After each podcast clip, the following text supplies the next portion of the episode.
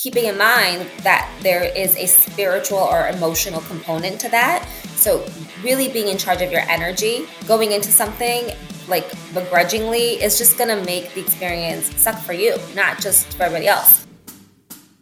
This is Chan with the Plan, the podcast, a podcast providing career advice and easy, actionable steps for frustrated professionals, helping you overcome career challenges so you stop feeling confused and defeated and start feeling focused and confident in order to excel in your career. I'm your host, Max Chan. Now let's dive into the episode.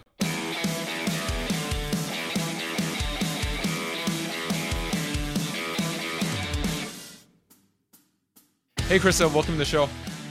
Hey, thank you for having me. How's your week so far? My week is going good. It was my birthday week, so. Oh, nice. What did you do? I went out to dinner yesterday, which was a lot of fun, and then I bought myself a present, which was also great. So. Oh, nice. What is it, if you don't mind us asking? Oh yes, I was really dying uh, for a cocktail ring. Do you know what that is when I say No. cocktail ring? No, I don't know what it is. No. It's basically a very large, obnoxious looking ring that is supposed to be like a statement piece. So I've been eyeing one for a couple of years, and I decided I would buy it for my birthday. Oh, nice. You know, yeah, treat yourself after all the hard work you've been doing, right? Yeah, that's right. That's right. Great. So thanks for coming on again. For people who don't know who you are, why don't you tell us a little bit about yourself and what you do? Yes, I am an executive coach and corporate consultant. I've been doing this for close to 15 years. So it's a very long time. I work with a mix of individual clients, meaning people who want to come to coaching to uplevel their leadership and sometimes other parts of their life. And then I also work with companies and in that capacity do more advising and consulting, supporting businesses to structure themselves in a way that matches the culture that they want, but also the results they want to see, whether they're looking to grow or merge with another company or downsize even. Great. And the reason why I brought you on is like there was a lot of topics that you specialize in speaking about. And one of the things that caught my eye was perceiving time differently. So let's give my listeners a bit of a background. How do people usually perceive time? People usually perceive time as if time is their enemy. Most of us don't have the best relationship with time and that's one of the biggest challenges is that we are sort of okay with or complacent with the fact that we don't have a great relationship with time. And the truth is that time is actually a currency and I always tell my clients there are actually three currencies. There is time, money, and knowledge. And what's true for most of us in most settings is that we typically have two of the three. Okay, so when it comes to someone's, let's just say, you know, life with their children, they might have a lot of knowledge for how to take care of their kids. They might have a few resources. They might have a good job and have the ability to give their kids good experiences. But what they're missing is time because they're a busy professional. So I always tell my clients that you want to use either time, money, or your knowledge to get whatever you're missing. So if you're missing time, you can pay for time, right? You can use your money to get yourself more time. If you're missing knowledge, you can use your time and your money to go get knowledge, right? So you're always thinking about how to manage these resources. And the best thing we can do to have a better relationship with time and perceive it differently is to understand that if we're complacent with it, we're never really gonna have a great ability to leverage it in the way that we can. Can you give us some examples in regards to bad relationships with time? Like an example of like having a bad relationship with time. Yes. So there's actually two main categories that people fall into. Okay. So the first category is the procrastinator. So I don't know. Are you a procrastinator? Yeah, yeah, I'm, I'm a big one. Uh, I hate You're a big one? Yeah, I'm a big procrastinator. Yeah. That is my favorite one. That's my bad relationship. I feel like I can leave everything the last minute and then I do believe I work better under pressure. Like I can bang things out at midnight. Like I got this, right? You want a proposal? I will do it right before it's due. So procrastination is the first one. And many people tend to see themselves as a procrastinator. And then the other side of the equation is the person that becomes overwhelmed. So the two negative experiences are overwhelm and procrastination. And when we look at these two types of relationships, if you really think about it, they are almost like the victims of time, right? With overwhelm, we just don't have enough. We can't catch up. There's so much to do. I don't know how gonna get to everything. There's almost like this very anxious, kind of fear based way that we're operating in, in our day. And with procrastinators, it's the opposite. It's like, eh, I'll get to it later. Tomorrow's better. It's a little bit more avoidant. We're like, eh, I'll deal with it. You know, I have to be in the mood or inspired to get that done. So these two approaches are the ways in which we get ourselves in trouble and can't get us out of the loop to get the results that we want to go get, which is actually feel proud and happy in our day, not just getting things done, but we want to feel good about what we got done and how we got it done. Yeah. So like procrastination in my life is a very common occurrence. So as a student when I was in college, right, you obviously have the syllabus of when things are going to be scheduled, for example, assignments and exams. Let's say you have a, a few weeks to study for your exam. You basically cram it the last few days. I think a lot of students or past students that are listening right now are agree with the same methodology that they've done, right?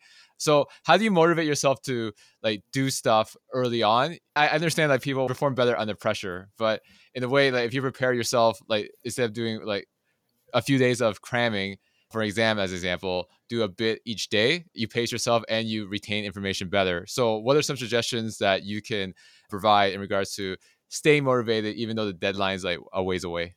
Yes, it's a great question. And I actually can't answer it. And the reason why I say I can't answer it is because the answer doesn't live in what can I do better or what can I do differently. And the truth is, anybody can go read a book on time management and all the tactics on time management will work. Every single one, right? Time blocking your schedule, creating an environment where there's no distractions, you know, breaking down information into small, you know, bite-sized pieces. They're all useful. All those tips are great. The issue is that if you don't have the right antidote for your personality type as it pertains to time, none of those tactics are going to work. So the larger question becomes about understanding what is your personality or your, I like to say, your flavor with time, like we talked about earlier, that negative relationship. And understanding that if you are someone that's more overwhelmed, you require different tactics. And if you're more of a procrastinator like you and I are, we have to do something else, right? So that's the first piece is that tactics are probably the worst place to go to first. Really understanding yourself is the best place. So, can I elaborate a little bit on how to better understand yourself? Yeah, for sure. Okay. So, we'll start with procrastinators because you and I are here. Mm-hmm. So, the procrastinators is that when we procrastinate, what's actually happening is our brain is like, I don't want to deal with that. I don't want to be bothered. I'm not motivated. I don't feel like it. I'll do it tomorrow. There's a resistance actually to dealing with the thing that we need to go deal with. And that's a very innate human's behavior. Human beings are the way our brains are designed is that we have this like checkpoint, if you will, that anytime something new is presented to us or any particular stressor might come our way, the first thing our brain does is scan for is it a threat? Is it going to hurt me? And if I do it, is it going to make me uncomfortable? Because uncomfort can actually threaten our existence. So our brain does that automatically. And that's why we have this really visceral reaction to doing anything new. And it's so funny, even right before this call, I remember I had to go pay a bill. And I remembered, and I knew where it was. It was like on my desk upstairs and I was gonna go grab it. And I was like, yeah, I'll do after this call. Like, I'll get to it later. It's not a problem. And then I was like, no, no, I have a client session after this call, and then I have dinner plans. And I'm like, oh, I'll do it on Monday. And you could hear my brain already just wanting to like kick the can because it's annoying to get up out of my comfortable seat and go up the stairs to get this bill. And it's also really annoying to pay, in this case, the government my money I like to keep it for my cocktails tonight, right? I don't want to give it away. So we have to deal with the fact that if you're a procrastinator, the first voice that gets kicked up is that voice of resistance. And that's very human of you. The interesting thing about procrastinators is that we don't actually work better under pressure. That is a lie. What ends up happening is because human beings are social animals and we don't want to let other people down and we care about not being embarrassed or humiliated or looking bad or uh, failing in some way, we tend to not disappoint other people. Right. So procrastinators will get everything in at the 11th hour, especially if we're working on a team or we're working with colleagues. We're not going to like disappoint our colleague and not get something in. Now we might annoy them and get it in like very late, but we're not going to let them down because the truth is we care about how we look as we should, right? We understand that there's a social hierarchy and there's a pecking order to everything. And so what ends up happening for a procrastinator is that they are in this like resistance mode. And then once they know they've pushed it too far and total fear kicks in. like fear of looking bad, fear of failing, fear of disappointing, and then they just pull it out at the 11th hour. And that cycle, that getting it done in the 11th hour, reinforces this negative feedback loop. So it's really important for procrastinators to understand that actually why you're working better under pressure is because you don't want to disappoint people. And imagine if you actually took the time to do the work well. Because the truth is, you cannot work better under pressure. Your cortisol levels are too high, and there's no way you're actually producing the best result, right? You're just focused, so you're getting things done quickly. Does that make sense? Oh, yeah, for sure. Yeah. Like, yeah, you perform well under pressure, but if you have a short time to finish something, you'll get it done and you'll hand it in on time, but the quality of the work will not be as good because you didn't take totally. the time to do it. Yeah. Exactly. Although we're like super impressed with ourselves because we've been sitting on it for like two weeks and you're like, wow, in an hour, I came up with all that magical stuff. That's amazing, right? You're like, I'm a genius. How did I do that in an hour, right? Couldn't think of anything for two weeks. So it's important to get that it's actually not the best result and work that negative feedback loop produces that same sort of procrastination tendencies. On the other side of the equation, for the overwhelmed person, which is really fascinating, it goes in the other direction. So the overwhelmed person is someone who leads first with like fear. They're like anxious, like they don't want to disappoint, they don't want to get it wrong, they don't want to say no. So they're really scared to push back or create boundaries. And so they typically say a lot of yes and they have so many things on their plates and then they can't quite figure out how to like get out of their own self-imposed hell if you will because they have so much on their plate. And for the overwhelmed person, what ends up happening is that resistance kicks in after the fear. So then they, they, refuse to ask for help. They refuse to say no. They refuse to push back, right? They refuse to take a break. They're like, I have to keep going. There's so much more for me to do. I can't stop. So it's like interesting between the two. One is fear first, which is the overwhelmed person, and then resistance. And then the procrastinator is resistance first and then fear.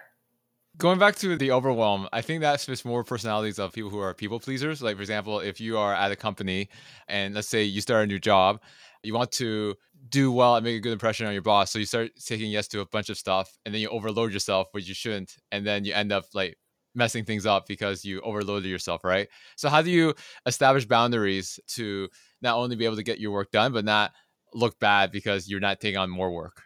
Yes, that's a really good question. So, I think the first thing to get for anybody that's overwhelmed is that the antidote to being overwhelmed is understanding how to be the bouncer of your time, right? And the bouncer of your time is the person that's actually like, I like to use the example of like being in line at a club, like waiting to get into at like a club or a bar. And this example is a good one because it's a good visual for people. So like the bouncers at the door, like organizing the line, creating a VIP section, you know, getting backup if something's happening. Like there's another like big dude at the, you know, front of the door if there's like problems in the line. And the bouncers also always managing to capacity inside the club, right? It's like they're managing to, we can't have it be packed. If it's packed, no one's to have a good time. But they're also managing to, if there isn't a line outside, we don't look very cool so we need to have some level of a line outside so it looks like we're a hot happening place. So my point in sharing that is those principles of being a good bouncer are important,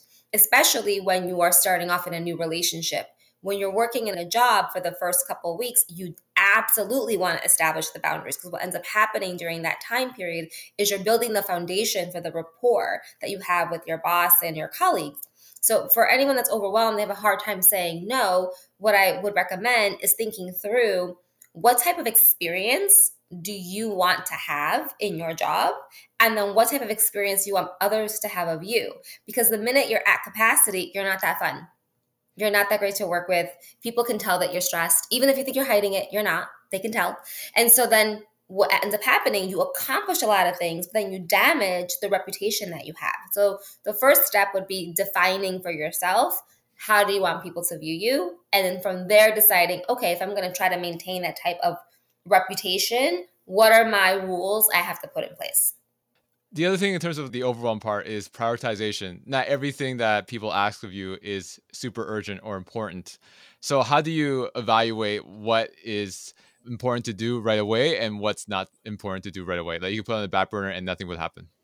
Yes. So I think that the first step to evaluating what is important to get done is to really understand the context of what's happening and asking the right questions.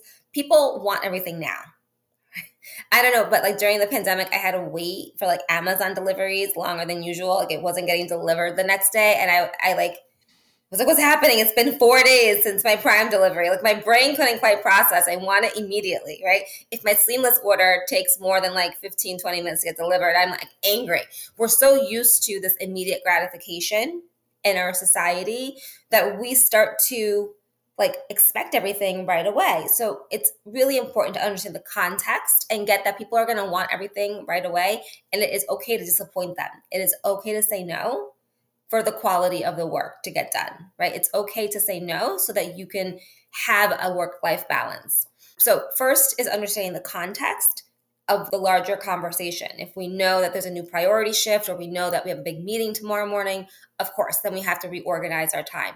But if we just know someone is asking for something, we can definitely you know ask some questions to get clear about by when do they need it. And the biggest downfall actually when it comes to delegating is people don't say or ask by when do you want this done? before they take on the project or they dish out the project. So it's important to say okay i hear that you want to get abc done. By when do you need it? And oftentimes when we ask that question people will say oh like in a week is fine. Or i'm good with next week and we don't even know that. We just assume they want it right now. So, understanding the context and asking by when are the two places to start to help you really suss through exactly how to prioritize what you should say yes to and no to. Yeah, one of the things that I've learned is that deadlines are made by people. So, with that being said, you can't move the, around and negotiate deadlines depending on what their goals are, right? Yes, absolutely. And again, people want everything now. Yeah, with like how things fast. Like for example, Amazon Prime, right? You order something, get it the same day, if I'm not mistaken. Yes. Uh, and then on the procrastination side, right, you get things done last minute, not because like, oh, I performed well under pressure, because you don't want to look bad, right? Because having a good reputation and a personal brand in the workplace is very important to a lot of people. Which goes to the issue of like people don't want to do stuff for themselves. It's hard for them to stay motivated to do stuff for only themselves compared to helping and pleasing others how can you shift your mindset to like do work for you and only for you? Good question. Yeah, I love that question actually. Most I've never been asked that, by the way. That's a great one. So, the thing about the procrastinator is that the mode to be in when you're a procrastinator is to have good systems. Right? So, the anecdote for the procrastinator, I like to say is the dealer, like a card dealer or someone like being very focused on like just getting something done. So, you want to have indiscriminatory practices. Like, this is the time I focus to do this non negotiable. I just get it done and systematize and make things automatic as much as you can so that you can be able to plow through anything that's really challenging for you to get done. And for most of us, it's like admin and like operational things, right? Like those are the things we typically leave until like just me right now with this bill that I'm like, eh, it's Friday. It can get paid on Monday. And then I'll get a late fee. I'm like, eh, it's fine. So those types of things are important to put into systems and process. And I like to have my clients create this chunk of time in their calendar that I call I don't want to time. And I don't want to time is like a two hour block where you literally don't want to. And you do everything you don't want in that time. Just like put some music on, get a cup of coffee or your favorite drink, and bang it out. And you're committed to being miserable during that time. It's okay. You don't have to have a good time, but I don't want to time and you just get stuff done, right? And so what ends up happening when you tell the truth about I don't want to and you commit to just having a system around it is it makes it easier to actually show up for that. And when you attach a ritual to it, like playing good music or having a cup of coffee or your favorite glass of wine or whatever, ordering your favorite meal, it starts to reprogram in your brain how you relate to those tasks because there's a reward instead of like this drudgery, if you will, to getting stuff done that you normally don't like to do. I say all that because your question is how to get people to do things for themselves. Well, I think there's something really important to be said that understanding that when you do the things that you say you're going to go do, there is deep pride that comes from that. When you have integrity with yourself and when you're living true to your values if that means that you just are like proud that your inbox is clear or you got stuff done so it's not weighing on you all weekend whatever those values are for you each person's going to have a different set. When we live true to those values and we have our accountability for ourselves we feel pretty freaking awesome. Our confidence gets boosted we feel way more proud and we kind of walk around a little bit stronger feeling because we feel we've been able to accomplish something, no matter how small it is. And that has a big dopamine hit for us. So the answer really is getting clear that when you do the things that you say you want to do and you do them, this wave of pride comes over that is unparalleled to anything else that you can feel. Moving on to the next part of our conversation in regards to time, right? So we talked about doing stuff you don't like to do. And sometimes when you do stuff that you don't want to do, it feels like it's longer than it is, right? So a good example is let's say you're going to meet a friend for dinner and you're going to meet for like an hour, right? And then it ends up going like two or three hours because you enjoy your time, right? While going to like a business meeting, if you're not really that involved in it, the hour feels like a long, long time, right? So, like, for example, like when it's a pleasurable experience, you feel time goes faster. When is not as pleasant, for example, a long meeting, it feels longer than it actually is. So, my question to you is there's a lot of perception in terms of like time on our side, right? So, how does one balance the pleasurable and the non pleasurable things that we have to do just to make our day go by smoother? Yeah, I think there's two things to be said to that. I think because time exists on those two planes that you just spoke about, when we have to do something that's not fun or we're dreading or is stressful, time goes by very slowly, as you said. And when we're excited or we've heightened levels of emotion, time goes by really fast. So the thing is that keeping in mind that there is a spiritual or emotional component to that. So really being in charge of your energy going into something like begrudgingly is just going to make the experience suck for you, not just for everybody else. So, a commitment to how do you want to be during the day is a great place to start.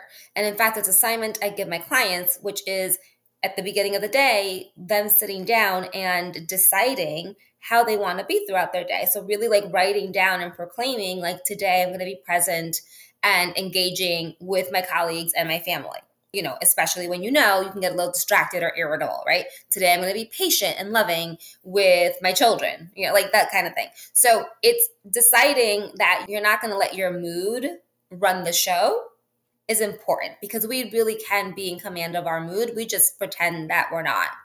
So that's the first part because just that energetic exercise and that commitment is enough to shift all that drudgery, right? The other piece of it is is knowing yourself.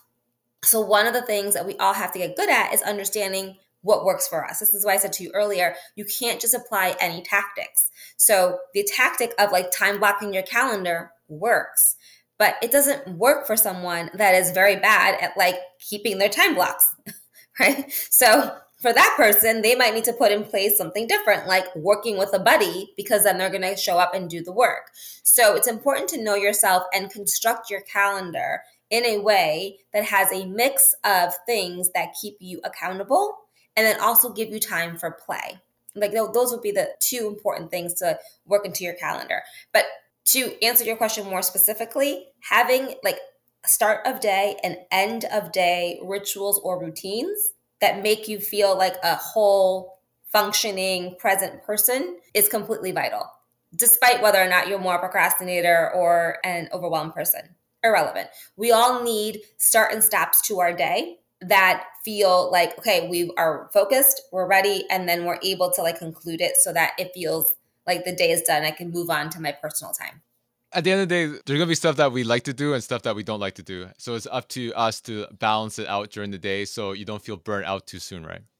Yeah, exactly. And I think there's the the truth of like figuring out how to manage stuff that you don't like to do. Like I mentioned earlier, that I don't want to time, right? And like figuring out where do you put that I don't want to time into your calendar to deal with the things that you don't want to do. Like, for example, I have I don't want to time at the end of Fridays. So, at the end of my day today, I will be spending time doing I don't want to things. Then there's a list, it includes invoicing, emailing people back. there's a, you know, some stuff like that. And the truth is, I make myself do that with a glass of tequila because that's my favorite.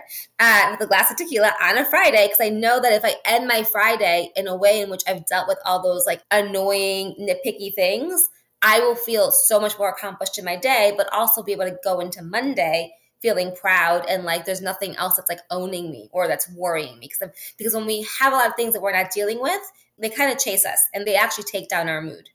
Yeah, absolutely. And going back to what you said earlier, there's three things, right? As you said, there's knowledge, time, and then money. A lot of professionals, and even for me, like I'm still battling myself, is that I value the money more so than the time. But time is actually more of a valuable resource because there's only so many hours in a day. So a good example would be let's say you want to like clean the house, right? You don't want to hire a clean lady because it's 200 bucks. So you want to do it yourself, but you won't do a good job because again, you don't like doing it and it'll take a lot longer for you compared to a professional. So you can actually use that time more. You can free up your time to hire the clean lady and then you can work on more productive things. So my question to you is how do you get rid of the uh, scarcity money mindset and use money to actually make more money down the road because you actually have more time now because you freed it up on stuff that is low value to you in terms of your career growth yes so understanding your relationship with money just like understanding it with time is important and so getting clear that it is completely normal to be worried or scared to spend money on something that you can do or like is easy to do is a first step. But the other part of it is getting like, where do your money stories come from? And so, for example, myself, I grew up with immigrant parents and, you know, we never had a cleaning lady. Like, I was a cleaning lady. Hi, welcome to the professional. My sister and I were the cleaning ladies. we were like on our hands and knees mopping the kitchen floor like every other day. That was our job. So we grow up with a bunch of people around us teaching us how to be in the world. And before we know it, we start to absorb and we mimic what they do. And oftentimes, we don't stop to assess where did I pick this up from? Do I like this thought? Do I like this belief? Does it fit with my current life? And is it actually a match for what I want to get done? So, you really do need to take some time if you are looking to figure out a way to grow your wealth you cannot grow your wealth where that scarcity mindset. Now we all know that, so that's like, of course, it's a duh. But the truth is, unless we actually stop to go, okay, like I get that that's true, but what part of me is resistant to letting go of what I know doesn't work? Right? Because it's not enough to just go, oh, I know scarcity mindset, la la. Like it's everywhere. If you go on Instagram right now, you'll see a bunch of people talk about scarcity mindset. And that's the thing about human beings. It's not enough that we know something. Being able to integrate to do something different is a very different thing. So, knowledge is great, but we have to be able to apply it. And so, if you're looking to change your world, you do have to start to create new relationships. And that requires you telling the truth and actually holding yourself accountable to letting go of a mindset that is not working for you. So, changing your mindset because you said even for when we talked about like time management earlier is not always the best way to start off with tactics because you have to get your mind right before doing those tactics because if you're not fully committed it doesn't matter what the tactic says it's just not going to work for you so what is some uh, suggestions that you can provide in regards to like shifting your mindset and as we discussed earlier perceiving time differently to help you be more productive and help you generate more wealth okay so First step is really understanding do you procrastinate or are you overwhelmed? I know I sound like a broken record, but it makes all the difference in the world to get which one you do more of and then putting in place those anecdotes that we spoke about, either becoming the dealer of your time and or the person that is the bouncer of your time. Okay, so that's the first thing. If you are someone that is overwhelmed, the first thing you need to do is establish boundaries. And my challenge to clients always is, is come up with one boundary per week that you can put in place. So get really clear of like, okay, here's my rule. I don't work past seven. I don't work before nine. I only take on this many clients. I say, you know, no to one thing a day. You know, I'm not allowed to look at my email after nine o'clock at night. Like whatever these things are, establishing them for yourself and holding to them in of itself is a huge feat, but is the best place to start if you're someone that struggles with overwhelm. Also, I'll just say with overwhelm too, the other thing about overwhelm to get is that it's okay to disappoint people. And this is not necessarily like a tactic, but it is a truth to accept because we can't say no and or push back or put a boundary in place if we're worried people are going to be mad at us or we're worried we're going to get in trouble or all of a sudden we're not going to seem like we're the hardest worker on the team or what might have you. So the truth is we have to adopt that this idea that we need to please everybody and everything has to be okay or people can't be upset with us because then it means something we have to be really willing to accept the truth that it's okay that people are disappointed. Okay, so that would be the overwhelm. The procrastinator side, it is getting clear about what your systems need to be and also putting in place process But for the procrastinator, more than anything else, you need someone to hold you accountable. So if you haven't been successful to really getting in place, like, okay, you've been wanting to write a book or set out this proposal, or I don't know, whatever you might be working on in your personal life, like going to the gym or buying an investment property, you do need to have someone to hold you accountable, a person that you respect and trust who knows what you're up to and is going to be on you, like kind of annoying, like, hello, where is this thing? How'd you do it? Did you get it done yet? That you don't want to disappoint so that you can follow through. If you set up your world with those elements, depending on which way you lean, and by the way, some of us might need you know both sides right some of us can lean overwhelmed at light in our personal life and then more procrastinators at work and vice versa if you set up your world with these elements there is no way you can't improve your relationship with time and then also your relationship with yourself. Because the minute you start operating within your boundaries and you follow through on things, those are transferable skills. Because when we talk about time equals money, right? Having that respect for yourself is the only way we're going to go create wealth in our lives. So we all know that uh, old habits are hard to break. So that you gave us some suggestions. So how long does it take for someone to like start seeing results and how do you help them like stick with it so they don't break these new habits that they're trying to build into their regular routine? Yeah. So results depend. there are two different types of results. There is the result of how you feel, which is pretty much instantaneous.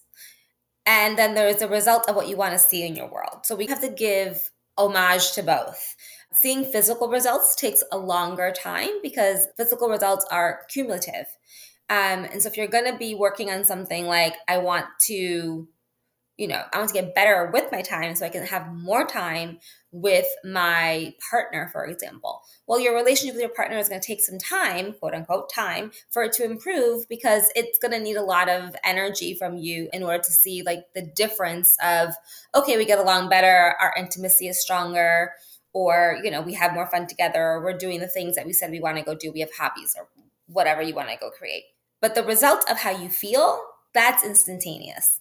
The minute you start to go okay i'm going to spend time with my partner and i'm focused on this that result of that pride that confidence that happiness that will come over you the minute you follow through on what you said you wanted to go do. Great. And from all this discussion with time like how did you get into this work? And how did you change your mindset with time and relationship with time as you've gotten older and wiser? Oh, thank you.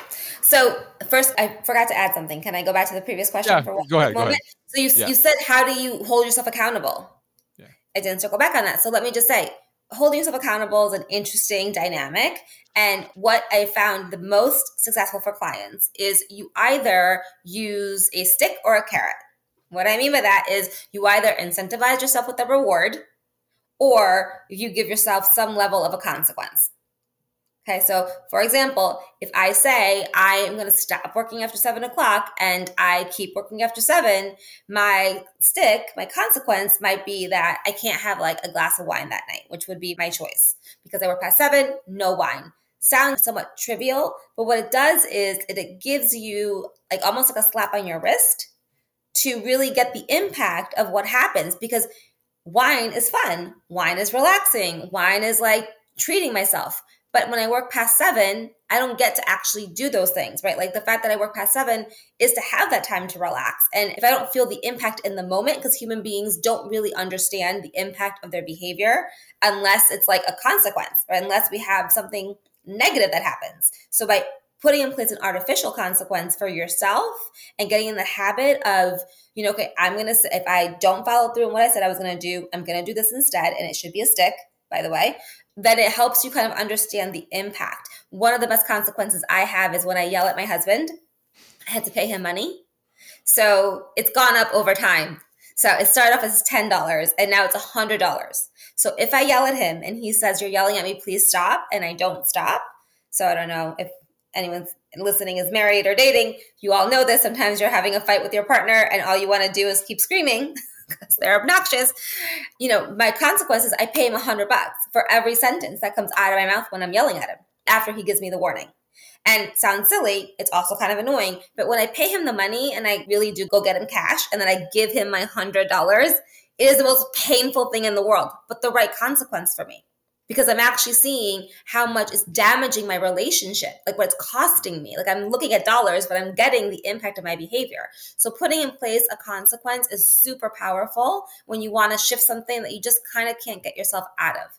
On the other side of the equation, that carrot is so amazing especially for people who are more overwhelmed are us procrastinators we need sticks but those people who are overwhelmed giving yourself an incentive like if i say no to one thing today then I will go get myself a pedicure, or then I will go get myself a great iced coffee, or whatever your thing is. Like giving yourself something to reward yourself for doing something that's hard or can like risk your reputation will make all the difference in the world for getting you to follow through on it.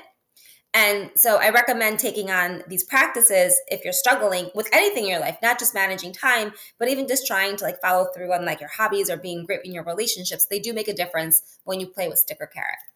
Great. And going back to uh, the previous question in regards to like your relationship with time, like how did you get into this type of work, and what was your relationship with time before and now, and how has it improved your life?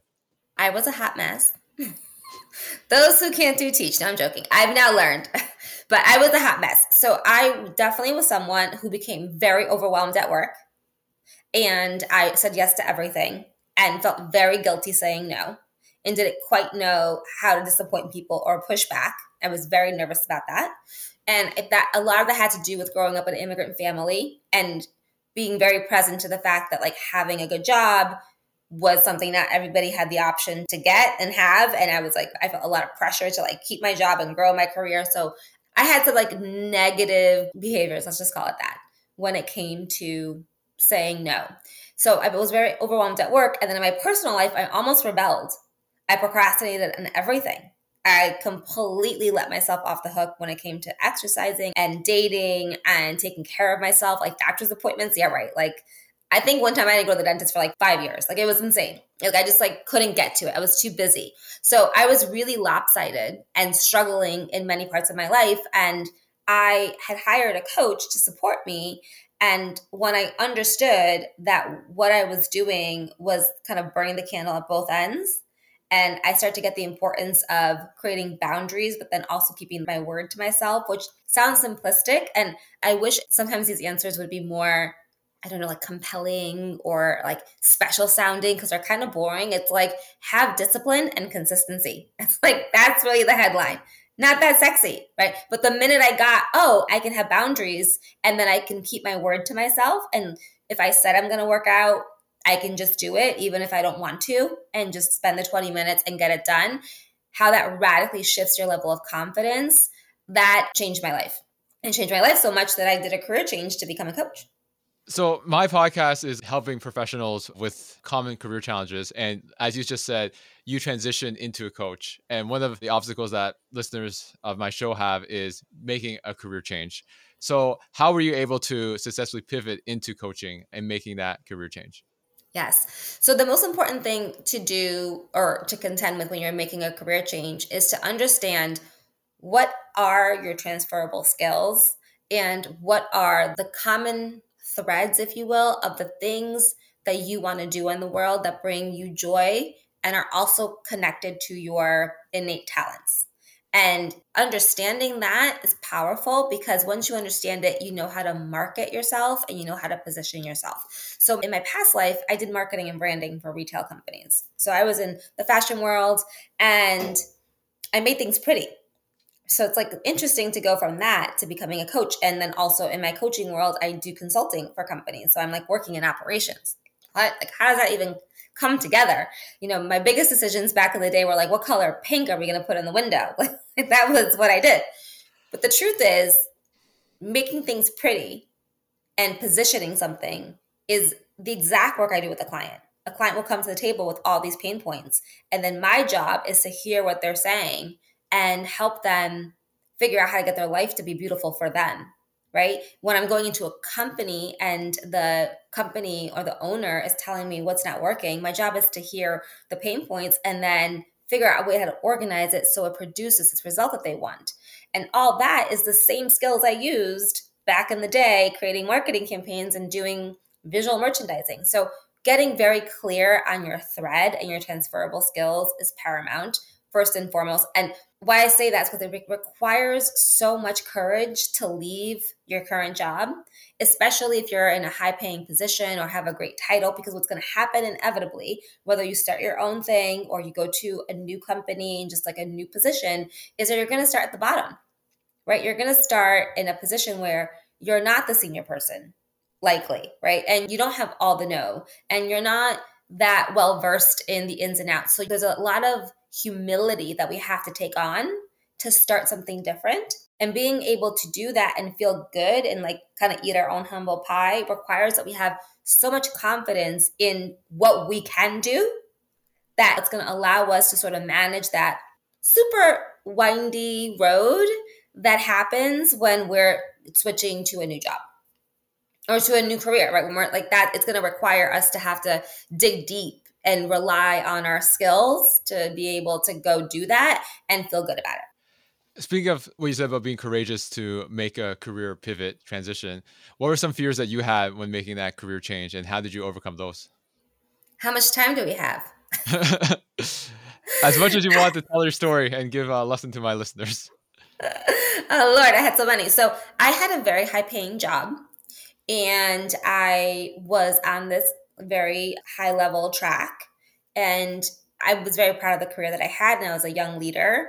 And when I wanted to transition to the role that I do now, to coaching, many years ago, this was not a very cool job everyone's a coach now. but this was not a very cool job. And people are like, Are you a therapist? What are you doing? Are you a consultant? I'm like, kind of in the middle. Like it was very hard to explain and it wasn't as accepted. And so I had so many fears. I had one, like, how am I going to make a living? Right. I had the worry of disappointing my parents because I was, as I mentioned, the one getting like the job. I was sort of living like their version of the American dream. I also had the becoming like the laughing stock I was worried of humiliation because what everybody think leaving this job to go like sit in my house all day long on my phone back then, like talking to people. What am I doing?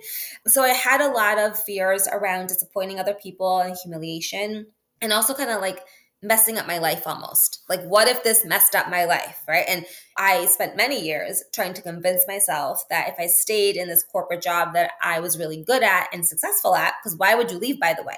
Why would you leave something that you're really good and successful at? That doesn't make any sense. Like, it's one thing if I was unhappy, but I wasn't unhappy. I was happy. So I spent a lot of time, and I should say I was happy doing what I was doing, but I knew it wasn't my mission and I knew I could do more right? So I spent a lot of time trying to convince myself that that was enough. And here's the truth about human beings is that we really are okay with mediocrity. And for me, mediocrity was staying in this corporate gig, making this money, having this title, right? That was mediocrity, although it's wonderful. Don't get me wrong, right? There's nothing wrong with it based on who I am in the world and what I wanted to go do. I had to be willing to let go of that level of comfort and what was actually something I was complacent in to go make an impact in the way that I wanted to go make it. So I contended with a lot of fears, but once I got the once I got that reality check for myself that oh, I'm just settling. Holy crap. The minute I saw that, I had to shift.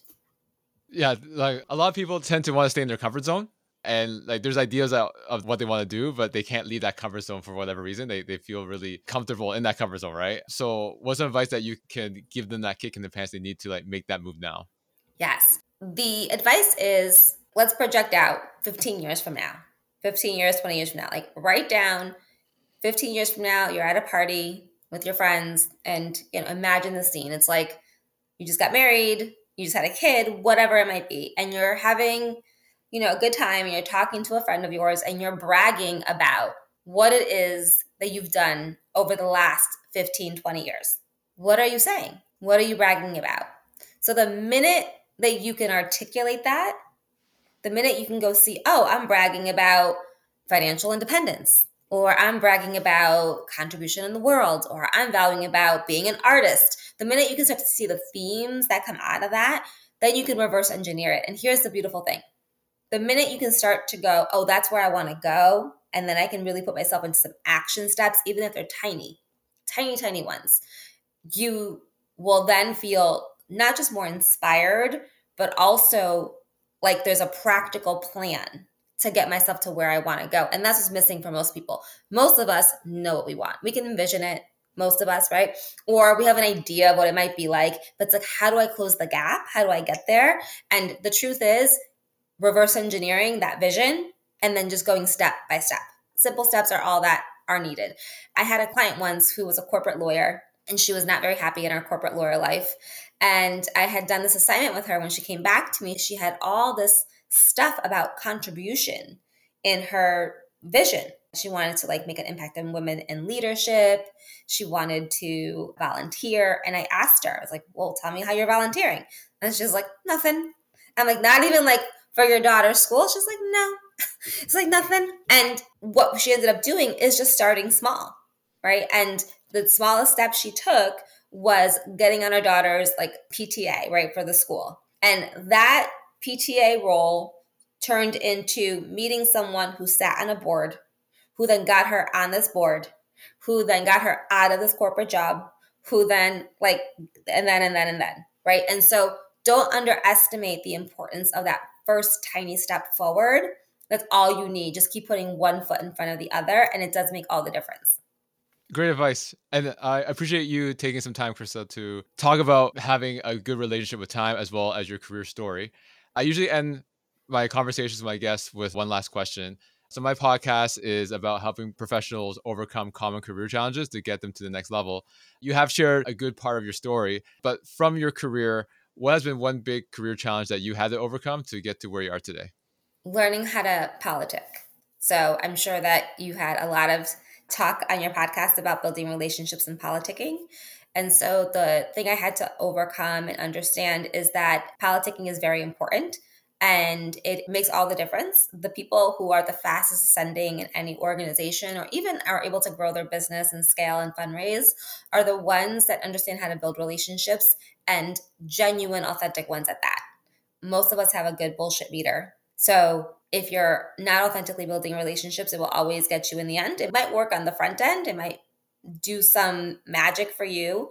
But if you're not necessarily taking the time to care about people and understand what people care want and figuring out how to coalesce the people around you, success is really challenging. No one makes it anywhere without the support of others. And so learning how to politic and do it well and beautifully, and as well as if you're in an organization, learning how to manage up, down, and across and how to do that dance, super powerful. And that was one of my biggest challenges on top of time and saying yes to everything. I was a train wreck. This is not a joke. I really struggled. But that being able to master that, especially for people that work in fields that are not client facing, those of us who are in finance or investment banking or technological fields, because those jobs tend to not be client facing, there's less focus on building relationships and the importance of that. And I find that within my clients, those people in those industries struggle the most with being able to navigate uh, the politics because they're not always having to do it, if you will, but they're also not as brushed up because they're not in front of people all the time. They're not dealing with like clients in a way of trying to sell people on something. If you're thinking about what you're doing at work, you're always trying to sell someone on you right? Like why you should be the one that gets promoted, why you should be the one that gets that new title, why you should get invested in, right? We're always doing some version of sales and we can't do that effectively unless we know how to politic. A lot of people think that politicking is a bad word. What are your thoughts on that? I tell them to change it. Like, get over it. It's like, you know, a version of politicking we have in our head is like, it is a bad word. It's gross, right? We think about, I don't know, I think about the swindly guy, right? In like a bad fitting suit. like that, that's what I think of. And it's just like, okay, we could have that association. And if you do, I really recommend changing it. Like putting in place a new theory or philosophy for yourself that you can abide by, that you can really live true to. Because if you're trying to avoid something that everybody else is doing, you're missing the competitive edge. So, yes, I do agree it's a bad word, but create a new definition for yourself, reframe it, which is a very powerful tool, reframe it, and then start to, again, step by step, put in place some actions that are going to help you build the rapport. And I will say this too building relationships down, like below you, is as important as building the ones across and above you. So, down is really important, especially if you're like a mid level leader. The people underneath you are going to get all the work done. Like they're the ones that like need to believe in your vision. Otherwise they will derail you. They will not get things done. They will procrastinate as we talked about earlier. They won't like you. They'll mess it up. They'll go slow. And so it causes problems. So a lot of times we're politicking. We're only focusing on like our boss right or like our colleagues. But you do have to think about it holistically. So your boss and above and then also the people underneath you that need to champion you. And if you're not willing to champion those around you, don't expect them to champion you back. Yeah, common misconception, at least from a lot of young professionals, they focus so much on like trying to please the executives, they forget the people that they have to work alongside or below.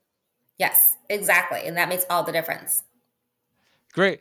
So, Chrisa, again, I appreciate you taking the time to come on podcast to discuss how to develop a better relationship with time. So, how can people reach out to you to learn more about what you do and how you can help them? Ah, thanks. So people can find me on LinkedIn. My LinkedIn handle is Chrisa Zindros Boyce, or you can find me at chrisazboyce.com. Great. Again, appreciate the time and have a happy holiday. Thank you. You too. Happy holidays. Thank you so much for listening. And if you found this content valuable, here's three ways I can help you achieve your career goals for free. First, subscribe to this podcast as I post two episodes a week. Number two, leave a five star review as this helps build the credibility of the show so we can gain access to more influential people to interview and bring those lessons to you to help elevate your career. And number three, connect with me on social media. There's a link in the show notes for you to click on that compiles all my active social media accounts, making it easy for you to find me and connect with me. Thank you again for listening, and until next time.